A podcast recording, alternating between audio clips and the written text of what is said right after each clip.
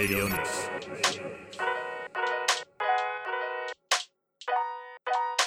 レディオニュース石上です。さあやってきます。もうやる気満々に聞こえるかもしれないですけども先週もねポンコツって言いましたけど僕だけじゃなくて今日はディレクターもスタジオ入った時あ今日これこいつ絶対ポンコツだなって思ったらなかなか番組が始まらなくてですね録音してなかったとかいう感じでもうスタートしていますけども緊張感ゼロ。で僕あのそんなこと言ったら花粉症なの？みたいな話をツイッターで書いてくる。花粉症にね今年前から多分なってたんですけど今年ちょっとやっぱひどいですね。なんかでもあれぐらいみたいなの飲んでればまあまあもともと鼻が悪いんでこんなもんなもん気にしなきゃいいんですよ。気にするからね。あおじさんっぽいねこういうこと言うと。気にするなみたいなね。ダメですそういう精神論は。ちゃんと直していきましょう。なんかいい注射とかもあるっていうふうに。この前知り合いがね本当にひどい時は注射で効くよって話もあったんで。であのポンコツなだけじゃなくてぜひこの番組をね皆さんあの広めてもらいたいなと思ったんですけどもでも確かにこの番組聞いてるよっていうふうに言うのってどうなのって いう思いもあるのみんな隠れて静かに聞いてるのかなと思うんですよ。まあそれはそれでいいなと。ね。この番組の前身になる結論のない会議っていうのをやっていてすごくもう優秀な若い女性たち学者さんとかと話をしてた時に、まあ、本当に感服してね30歳も年下の子たちがこんなすごいことを考えてるんだと思ってた時にいいのかな僕はって言ったらいいんですって言ってもらいまして。存在を認めてもらったんです。でなぜかというとあなたみたいな大人がいるというのは救いになる変人の証明ですって言われた。これこれでタイトルいいんじゃないかなと思ったんですよ。変人の証明っていうね昔人間の証明っていうねなんか小説がありましたけど。なので今日もすごくそんな話なのでで何かさらにこうポンコツなんですけどなぜポンコツかというと僕一昨日山登りに行ってたんですね。で今年に入って、えー、何もう3ヶ月ちょっとぐらいで3回目の雪山なのでちょっと1回2回ほんと寒くて手のしびれがずっと取れないぐらいこの前もね話しましたけどだったんですけど今回もだいぶ暖かくなってきてでも雪山でその代わりちょっと溶け始めてる雪山なのでズボッとこう門まではまったりするんですよ。そうするともうそんな自分がおかしくてだっておかしくないですか？体半分一人で誰もやってないのに落とし穴みたいになってて両手バタバタしてるんですよ一人で。でも冷静に考えたらこれ一人ぼっちで助けようんだって来ないわけですよ。ふーって踏ん張ると余計ズボズボってなったりするわけ。で足の形って L 字型だからその自分の足がこう引っかかって上がんなかったりしてそれもなんかちょっとおかしくなってきて。でまあストックを最近ねちゃんと持ってストックでふーってあんまり立ちかけるとそのズボッと埋まっちゃうのでみたいなことをやりながら、まあ、七点抜刀して登っていく。でずっとそんなことやってるとまあ、小学生みたいな脳みそになってくるわけですよね。考えてることって。歩くことと穴にはまって笑ってることとか。でなんか太陽が綺麗だなと。え気持ちちょっと溶け始めた雪の表面がこうテラテラ光って青く光って綺麗だな。と思いながらずっと歩いて頂上で火を起こしてカップラーメン食べてみたいなことをやってたんですけどもある時雪の中歩いてて不思議な感覚に襲われましてこれずっと僕は知ってると。昔からずっと知ってる。これ僕の DNA が知ってる。人類が多分アフリカから出てきて最近違う説もあるみたいですけどもう大移動してたどり着いていく途中にこういう雪山を歩いてたっていうのを体が知ってるような感覚がす。るだから時間の感覚がもうバカになってるってことです。ちょっとこうハイになってるんですよねだから。でうわー知ってる知ってると思いながらこうやってでもずっと先祖代々僕の命をつないでくれてありがとうみたいなね。だとするとこの少子化っていうのは問題だぞってこう社会的なことを考え出すんだけどぐーっとまたそれよりも綺麗だなってこう気持ちになってたりして。でそんな風に働いて ずっと歩いて働いてんじゃない。歩いてたんですけどもごめんねポンコツって違う言葉が出てきちゃうんですよ。でこれねここから変人の僕発想だと思うんですけどもこれおそらくね右脳が働き出してるんですよ。でさっきの言語の処理っていうのは左脳の働き少子化問題がみたいな社会的なことを考える。で山に行くと僕はストレス発散できてるのも完全にこう右脳の感覚でこうであんまり感覚に行き過ぎるとこれ道に迷うわけですよ。で遭難する。のでたまにいかんいかんってこう自分に語りかけなきゃいけない。登山道合ってるかとか時間何時だみたいな。ずっとこう恍惚とした感じで歩いてると危ないので。まあ、そんな感じで歩いてたんですね。でこれやっぱね右脳と左脳の働きに似てるなと思ってそこで思い出したのがこれ知ってる人もいるかもしれないですけども脳科学者のアメリカのジル・ボルト・テイラーっていう女性の学者がいるんですよ。でここから長いので途中で止めるかもしれないですけどもジル・ボルト・テイラーは自分がお兄さんがまずね統合失調症なんですね。子供の時からそういうお兄さんがいて脳に興味を持って学者になったわけなんですけどもある朝脳卒中を起こすんです自分が。それで左側の脳が左脳が働かなくなってその時に脳学者としてこれちょっと自分が体感できる客観的なチャンスかもしれないと思うんです。彼女は。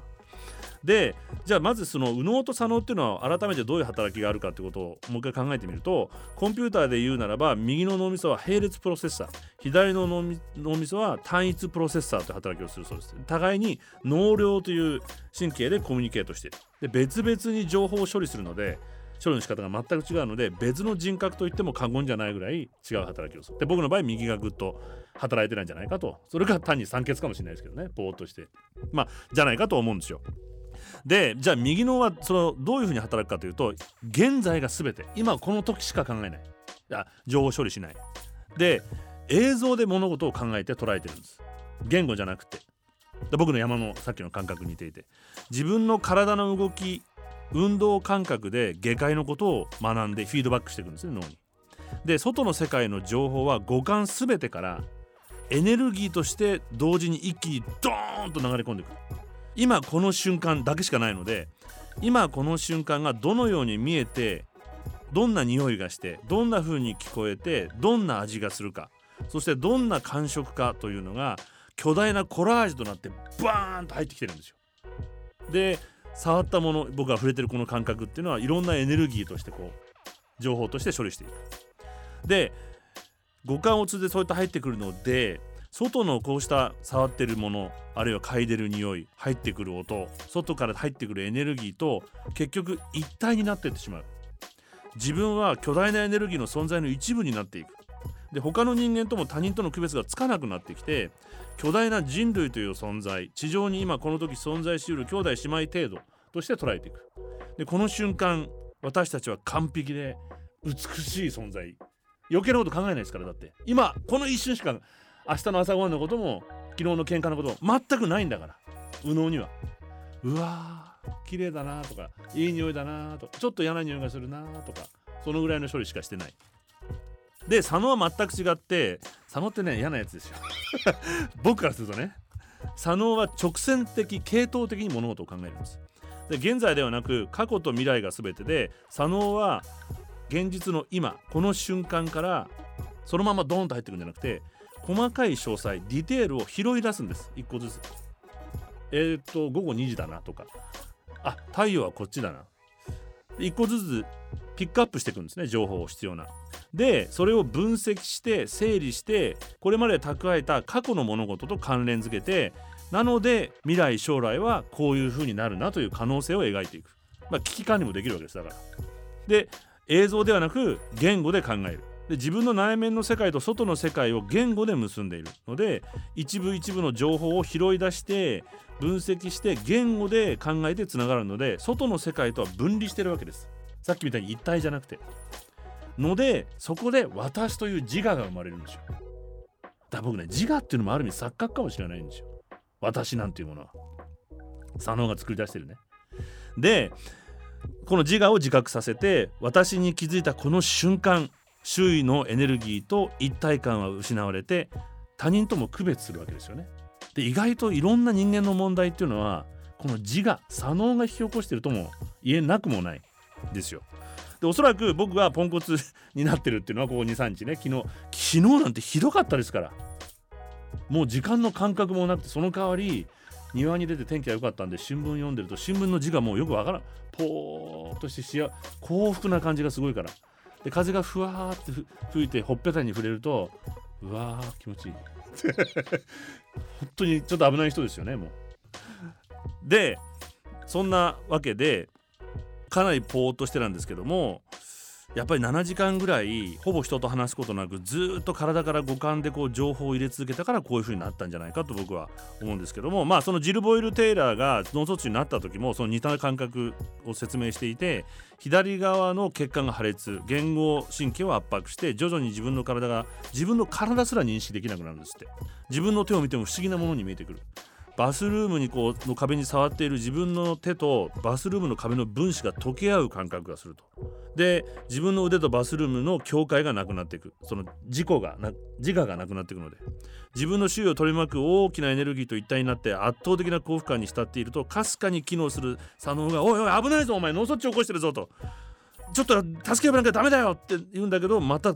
とんでもない幸福感が押し寄せてきてふわーっとなっちゃうんだって。まあ、それを繰り返していくうちに彼女はたまに語りかける左脳のおかげでどうにか連絡で取って助けを呼んで、まあ、8年かかって回復して科学者に戻ってこの右脳の機能に注目して活用すべきだと。なんでかっていうとさっき僕が言ったみたいに右脳で世界をもう一度捉え直してみれば私たちは50兆の美しい細胞からなる生命体で大宇宙の生命そのものである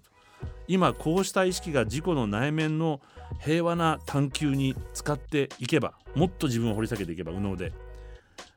外の世界に対してもっと寛容になれて世界は平和になるというふうに私は信じてるんですって言ってました。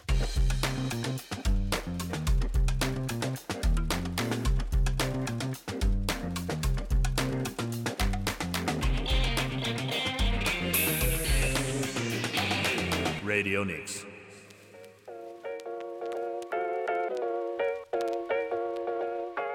レディオニクス石上がやっています。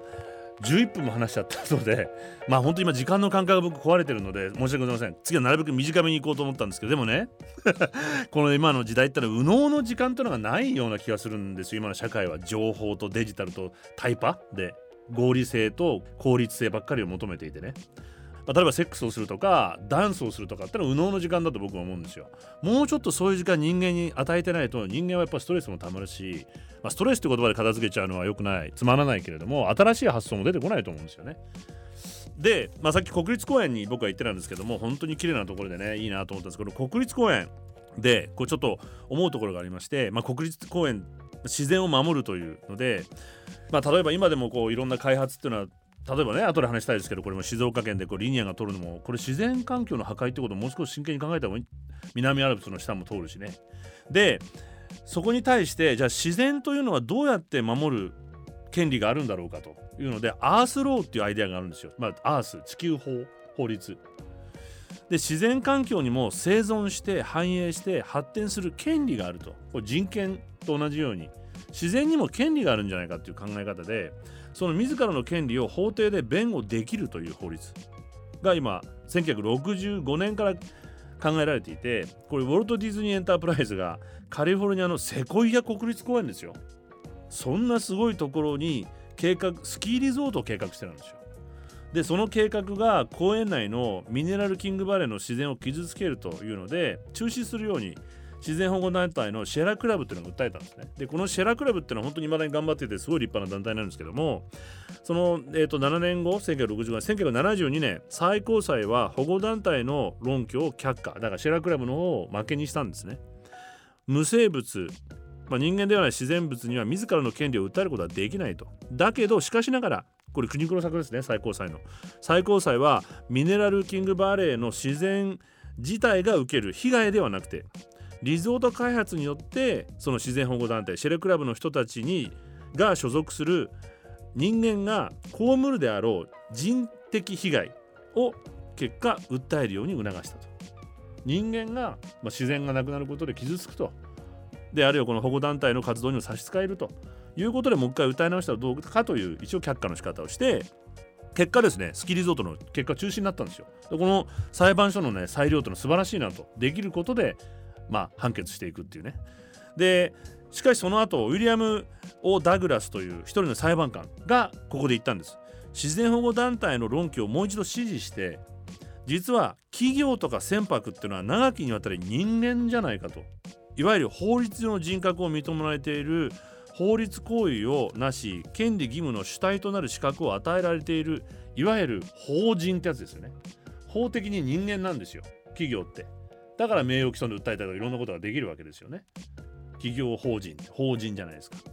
こんなことがお金のためだったらできるんだったら、だとすれば山や谷、草地、川、湖、砂漠、湿地帯といった人間ではない自然それ自体を尊重して法的人格を与えるべきじゃないかと。これすごい確かにで自らの生存権利を主張できるべきだとでそれによってまた木々や木ねツリーキツツキコヨーテクマといったそこに生きる者たちの権利も保障される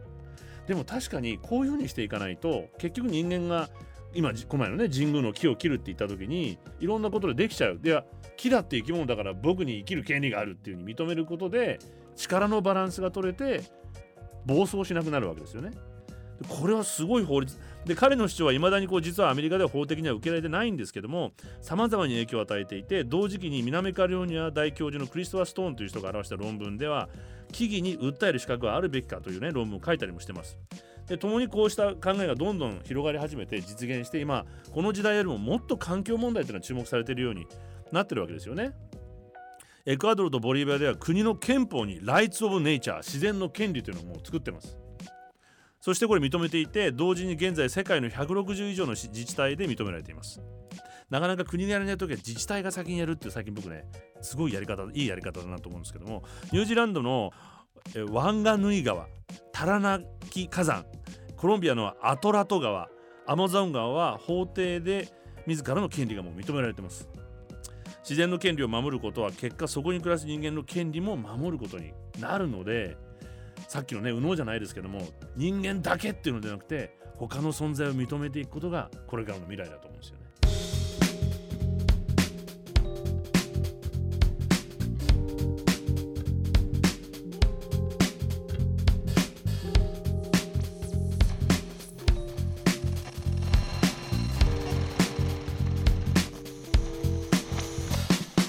Radio Nix.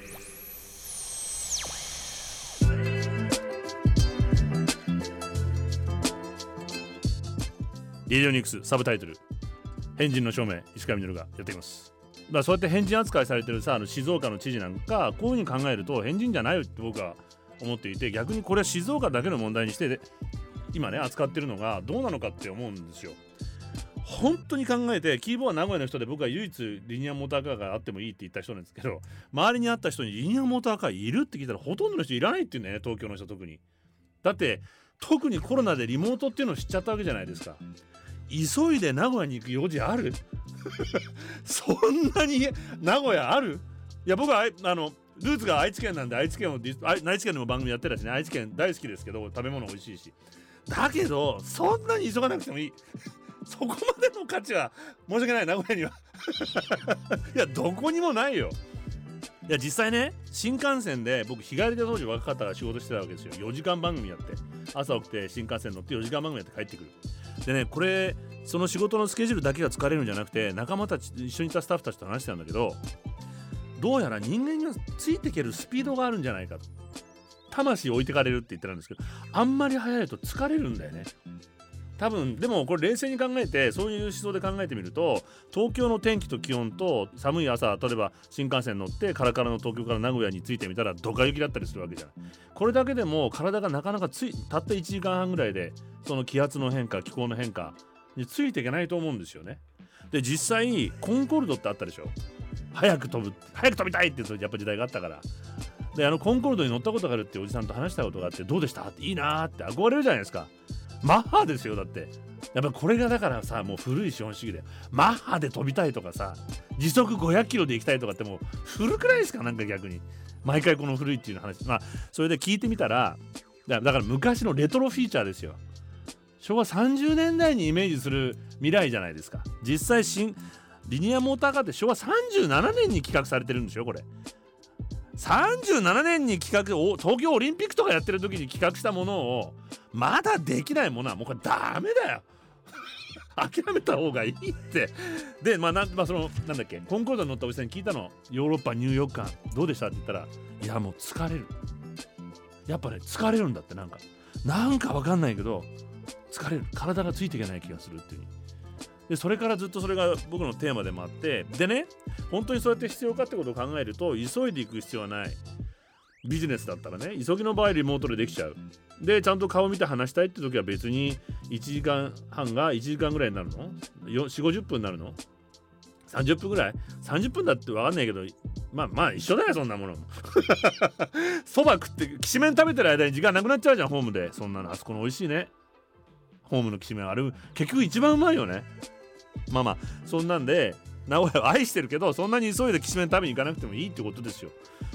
でまあそこで果たして本当に必要なのかってことを知らないうちに考える余裕もなく静岡の人が変人だっていう風に扱われてでも言ってることはまともなわけですよね。あそこってのは水がすごくもともと足りないところでもう歴史をかけてあのお茶畑の農業の人たちが大井川から水を引く努力をしてやっと水ができてあれだけの世界にこれからですよ。それこそ世界で日本のお茶が売れていく時にここを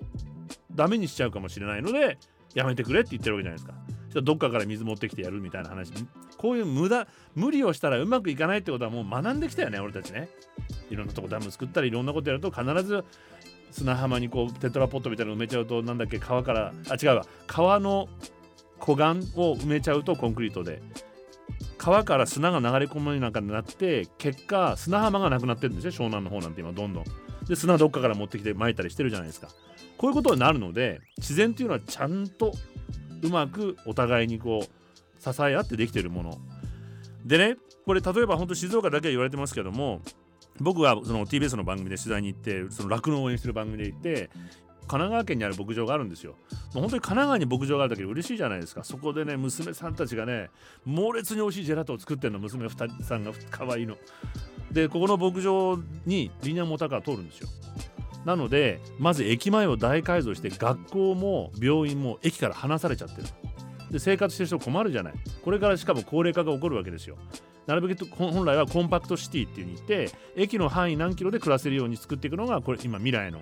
計画なんですね。あんまり郊外型にしていくと移動が足がな,、ね、なくなってくるので大変だっていう時代なのにあえてそれをしちゃってること。で牧場も例えば水が枯れるかもしれないんですって。そこ湧き水が出るの。湧き水というか井戸水があるから。でそれを JR に行ったら JR は毎日トラックで何十トンの水を運びますって約束をしたんだって。バカじゃない。ね。で多分こういうことはいろんなとこでやってるはずなんですよ。僕が知ってるだけでも。でもう一つこれはね名前を言いたくないんだけどユネスコパークに認定されているとてつもなく美しい山梨のすっごい素敵な街があるんですよ。一応世界一人口の少ない町あ違った。日本一人口の少ない町っていうユネスコパークですよ。人と自然が共存して暮らしてる山里。今でも十分美しいんですけどそこの高速降りた辺りに最初行ってみるとダンプトラックがもうもうと走ってるの。えなんでこう開発してんのかと。まあ町の方に入っていけば静かで綺麗なんですけどね。でその川沿い綺麗な川が流れてるんだけどそこも埋め立ててるわけ。土地なんて余りまくってんだよ。人口いないんだから。埋め立ててどうするのって。駐車場を作るってさ。えなんで？何してると思います？これ。リニアモーターカーの残土の受け入れをしてるんですよ。お金がないから。人いないから。これも苦肉の策じゃないですか。生き残るために。町としてね。合併しなされちゃうから。でこの残土というのがとんでもない量よ。だって山を掘ってんだもん。そしてビニールをかぶしてあるでこれなんでかぶしてあるかわかる？黒いビニールを。自然の中には重金属ってのがあるんです。でこれ集めて積んであるよね。コンセントレートしちゃうんですよ。なので有害な重金属がコーヒー抽出するみたいなものでコンセントレートされて雨が降ると流れ出しちゃうそうすると水質汚染にもつながるわけですよ。なのでビニールかぶしてある何してんのと思ってね。ここまでして早く名古屋に行かなきゃいけないの。大阪に行けるのなんてまだ俺生きてる間で行けるかどうか分かんないんでしょ。あと30年後ぐらいでしょ。なのでリニアモーターカーも早くでこれねつい先日 JR がアメリカに売りに行ってアメリカはこれから車からなるべく環境負荷のない電車時代を迎えようとしてるんでねしてるのであの売りに PR に行きましたよね。つい先日買ってほしいと。でもね、まあ、中国ももうリニアモーターができてるんですよ。でもう一個言うと毎週、えっと、6日に1回ロケット打ち上げてる日本はこの前なかなかうまくいかなかったですけど6日に1回ロケット打ち上げたのイーロン・ムスクってやつがハイパーループってのも作ってるんですよ。知ってる？ねあれチューブの中に結局リニアモーターカーの真軽あ真空状態あ真軽く真空にしてあるなんかってこう吸うみたいな。のであれ1000キロから1200キロ出るんだって。もうリニアの倍出ちゃうんですよ。だから昭和30年代の企画だから。だとすると僕はそのそんなハイパーループなんてできないだろうと思ったんだけど6日に1回ロケット打ち上げてて僕もそのロケットの煙を見た時にやるかもしんないこいつって 思っちゃって。だとするとここで今頑張る時なんじゃないんじゃないかなと。そしてもう一つ白馬のスキー場でスノボをやってる子たちがいてすごい若いスポーツマンの子たちがいて彼らがこの前久しぶりにちょっと会って元気ですか？って話をしたら今松本糸魚川連絡道路っていう100キロの地域規格道路軽い真剣じゃない高速道路みたいなあるじゃないですか田舎行くとよく。でそれを盛り土にして走らせようとしてると。これも昭和30年代高度経済成長期の企画でえなんでそういうのを作るんですかというふうに盛り土したと動物の息もできなくなって環境破壊につながるじゃないかと。いや工場ができれば工場誘致できるかもしれない。えっと決まってるんですか工場。いや道路作れば来るかもしれない。まあ、これ彼らの意見でしょ。だから本当は違うかもしれないけど。僕は彼らから聞いた。反対してる。自然保護を訴えてる。スノボをしながら自然環境を守ろうと。なぜかというとなぜ守ろうかというと今白馬っていうのは世界的リゾートじゃないですか。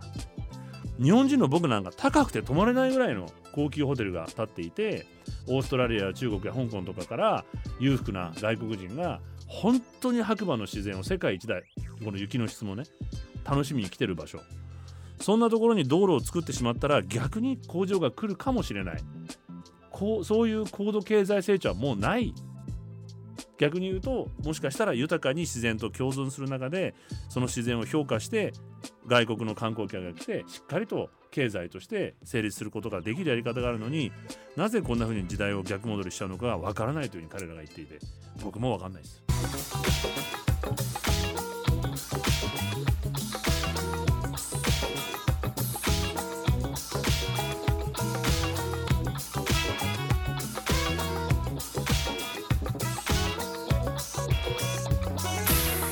Radio Nix.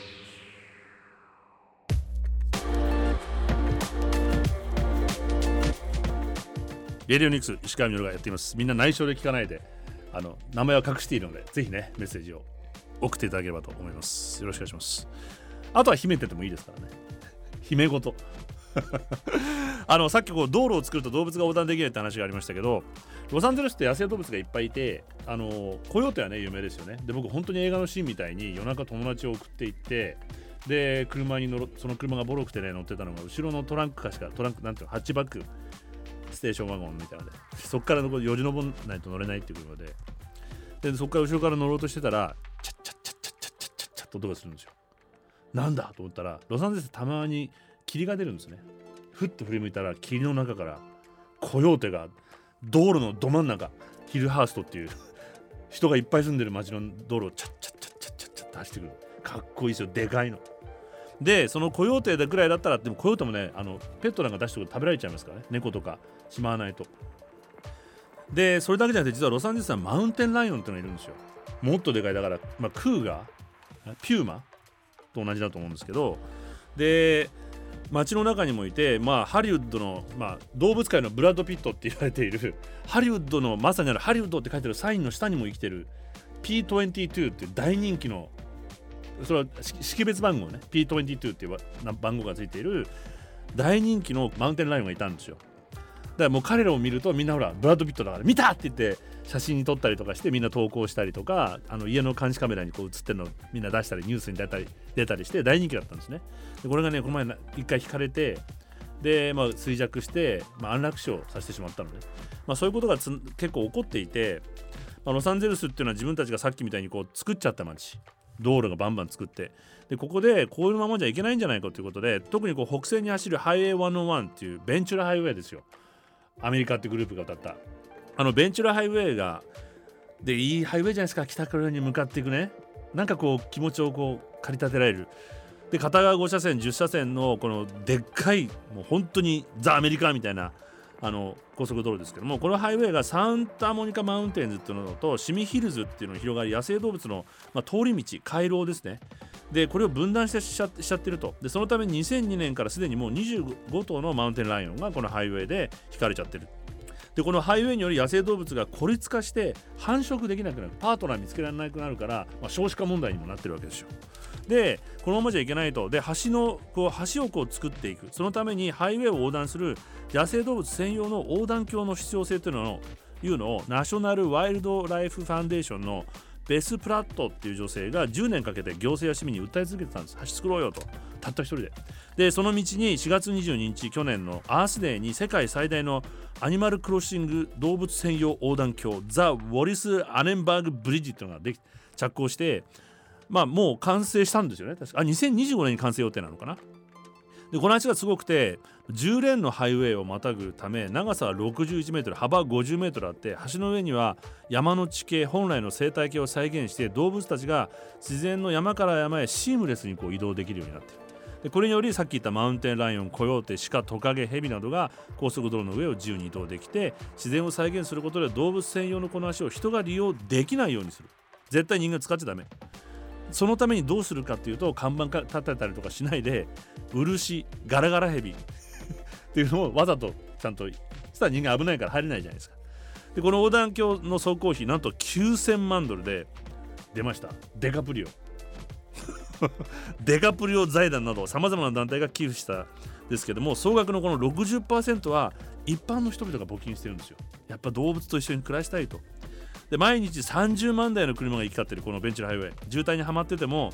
橋の上をこう見上げて今頃マウンテンライオンが歩いてるかなと思って思うと癒されるからいいということでみんなお金を出していて、まあ、こんな風にこう人と動物の架け橋まさに架け橋シンボルなので住民は大歓迎してるそうですこういう風に行きたいですよね。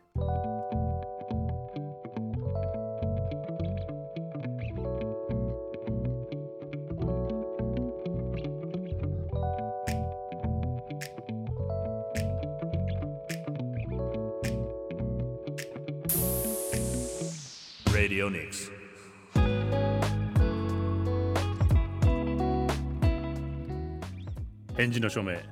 ディオニクス。気に入ってます。石上です。もう一人ね叶わない変人がいるんですよ。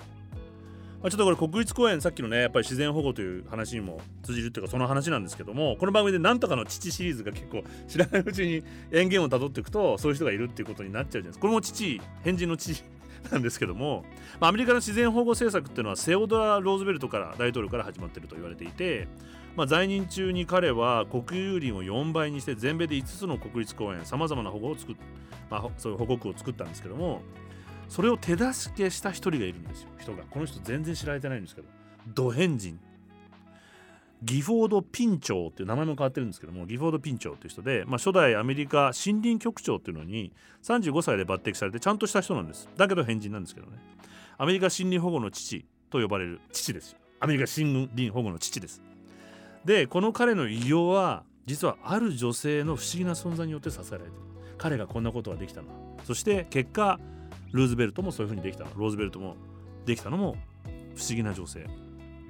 1865年ギフォードっていうのは、まあ、裕福な上流階級の上に生まれて青年になると188センチ豊かなひげを蓄えてめちゃめちゃハンサムでイェール大学では最もハンサムな男に当時も選ばれるほどかっこよかったんですっ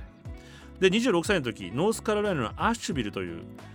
ところにですね大富豪当時ねジョージ・バンダビルトっていうのがいましてこれ全米最大の邸宅っていうのを作ったんですよ。金にもうね城ですよ見ると。とんでもないでそういう人がこう作ったのでその周囲の森を管理する保護する仕事っていうのを彼はそこで得るんですね。でそんな風になっていくとやっぱりまあこれ時代もどの時代でもそうですけどもバンダービルドの邸宅とその城の周囲には全米の大富豪の憧れの街になってセレブのねどんどんお金持ちがこう引っ越してくるようになるんです。でその中ハウテリング家というお金持ちも引っ越してきます。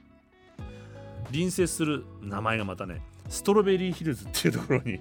越してくるんですよ。でハウリング家にはローラというこのねローラちゃんが長いブロンドの髪で明るい色の大きな瞳の柔らかな優しい表情をしたとっても魅力的な女性が引っ越して娘さんがいました。年齢は26歳。まあ今だったら全然もうねあれですけどもとあれですけどって言うんですけど当時としてはもう結婚適領域を過ぎていてなぜこんな素敵な女性が魅力的なのか独身なのかと。いうと、まあ、当時富士の病とされていた結核に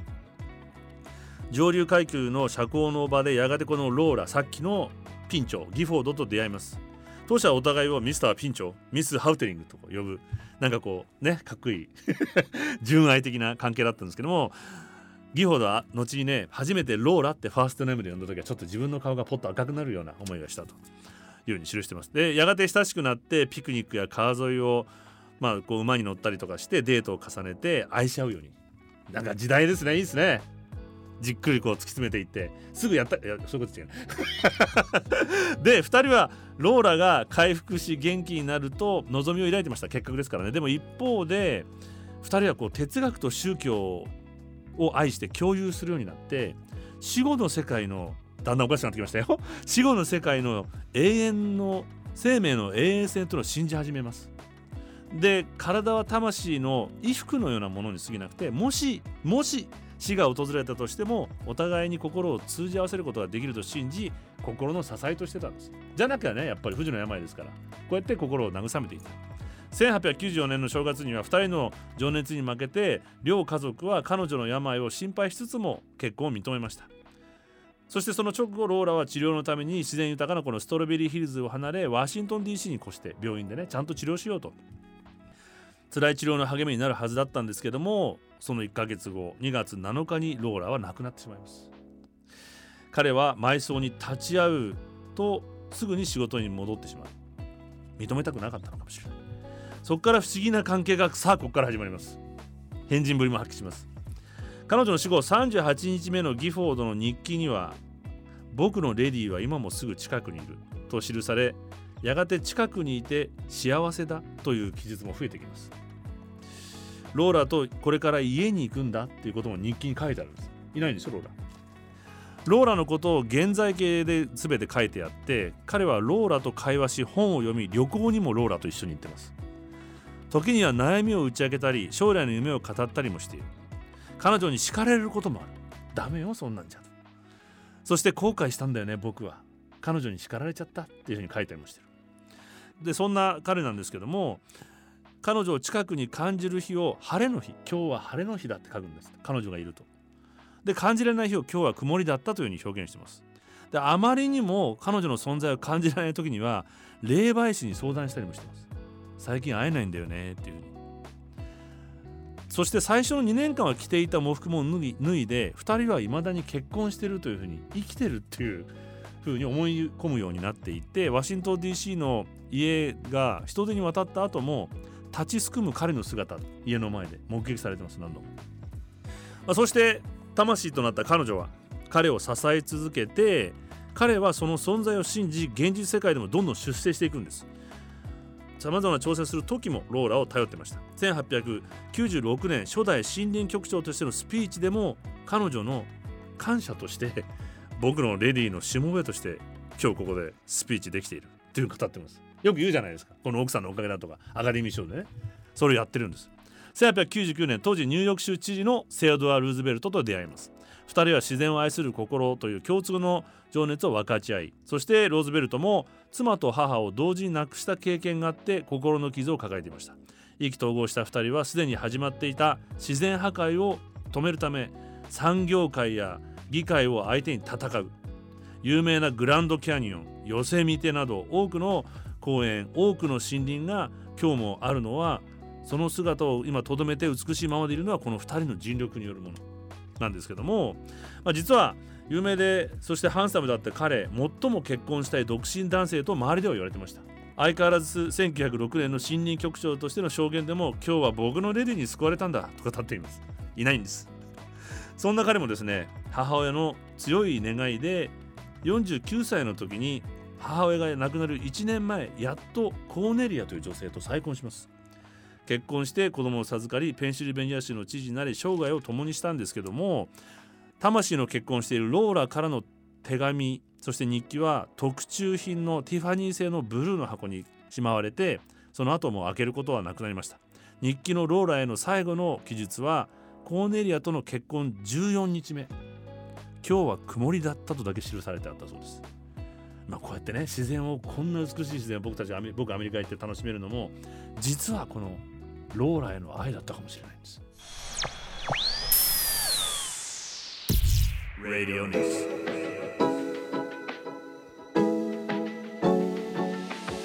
レディオニクス石上のやってまいりました。まだまだいっぱい話あるんですけどね焦らずに行きましょう。気持ちがこのスタジオにはですねもうこの業界の大先輩の80歳を超える。まあ言っちゃえばあの人も変人だよね。大先輩ね。現役の。たまに胸にぐさっと刺さる。実は僕は釣りが好きで最近行けてないんだよね。って話を。体がさなんて話をされてましたけど。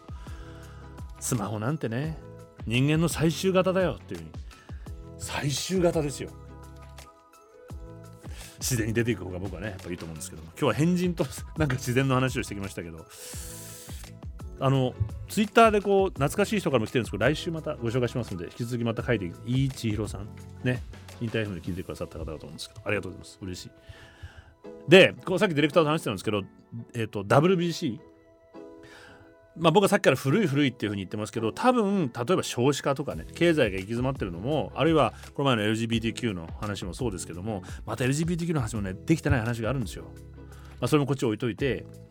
なぜか僕は今すごく強く感じてるのががっかり感が強いというかもう時代は変わってしまっていて若い人たちはあんなに活躍できる WBC でねまあアメリカナイズされた人たちっていう見方もあるけれどもとはいえもう新しい価値観を持ってのびのびと結果を出す人たちがみんな160キロとかで投げられるわけでしょ。おかしいよねあれ。一人じゃないんだと思って野球よく知らないから俺。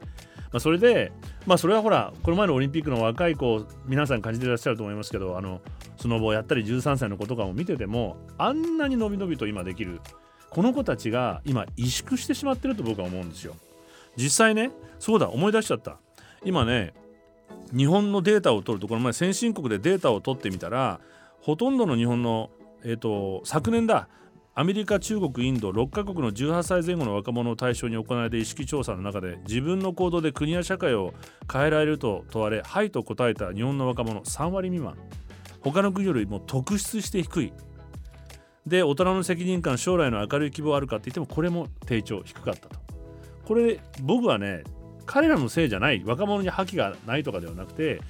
大人が萎縮させてしまってると思うんですよね。成功したいんだったら俺たちの言うことを聞け。安定して生きていきたいいきたいんだったら僕たちの言うことを聞けって言って古い価値観を延々と押し付けてる。だからでも WBC やオリンピックを見るとあんなことができる子たちじゃないですか。なんてひどいことをしてるんだって僕思うんですよ。でその中のダルビッシュ選手が言ったんだって戦争に行くわけじゃねえんだからって何？そんな悲壮感漂ってやる必要ないんじゃない？って。でも本当にね僕の時代大嫌いだったんですよ。高校野球に何にしても頭坊主にして。さあの負けたら腹切るみたいな勢いで。行くわけじゃないですか。で日本は失敗を許さない国になっちゃうわけですよね。だからのびのびと楽しんでやれば。で僕は同じ経験をやっぱりすごく思うのがアメリカにで映画撮影してた時にその、まあ、アクション監督のやつがどう日本のアメリカの映画って日本と比べてって言われていや楽しいよと、まあ、今はちょっと違うかもしれないけど当時日本の撮影現場ってのは怒鳴り合い「おい何やってんだ!」みたいな。何がうるせえなこいつら。バカじゃないのって僕は思ってたんですけど誰に向かって言ってまあいいや。あのそう思ってたんですけどだからそういうレベルになっちゃうんですよ。ところがアメリカの撮影現場ふざけてばっかり冗談言い合って。でリーダー格の俳優が「おい本番行こうぜもうさ！ちょっとよしみんな集中!」とかって言って撮るんですよ。でこれ楽しいの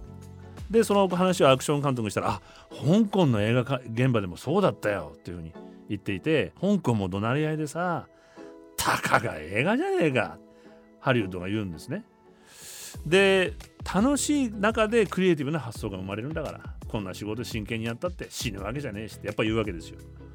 それをずっと僕覚えていて実はですね本当この仕事でありがたいんですけどもハービー・ハンコックとインタビューさせてもらった時があってマイルス・デイビスの思い出を聞いたんです。ある時まだ若いハービーがマイルスと演奏してたんですね。どうしてもマイ・ファニー・バレンタインがうまくできないんですって。何度やってもうわってなっちゃう。もともとクラシックとかやってる人ですからねハービーは。考えすぎちゃう。そこでマイルズが何を言ったかというと It's just a funny Valentine.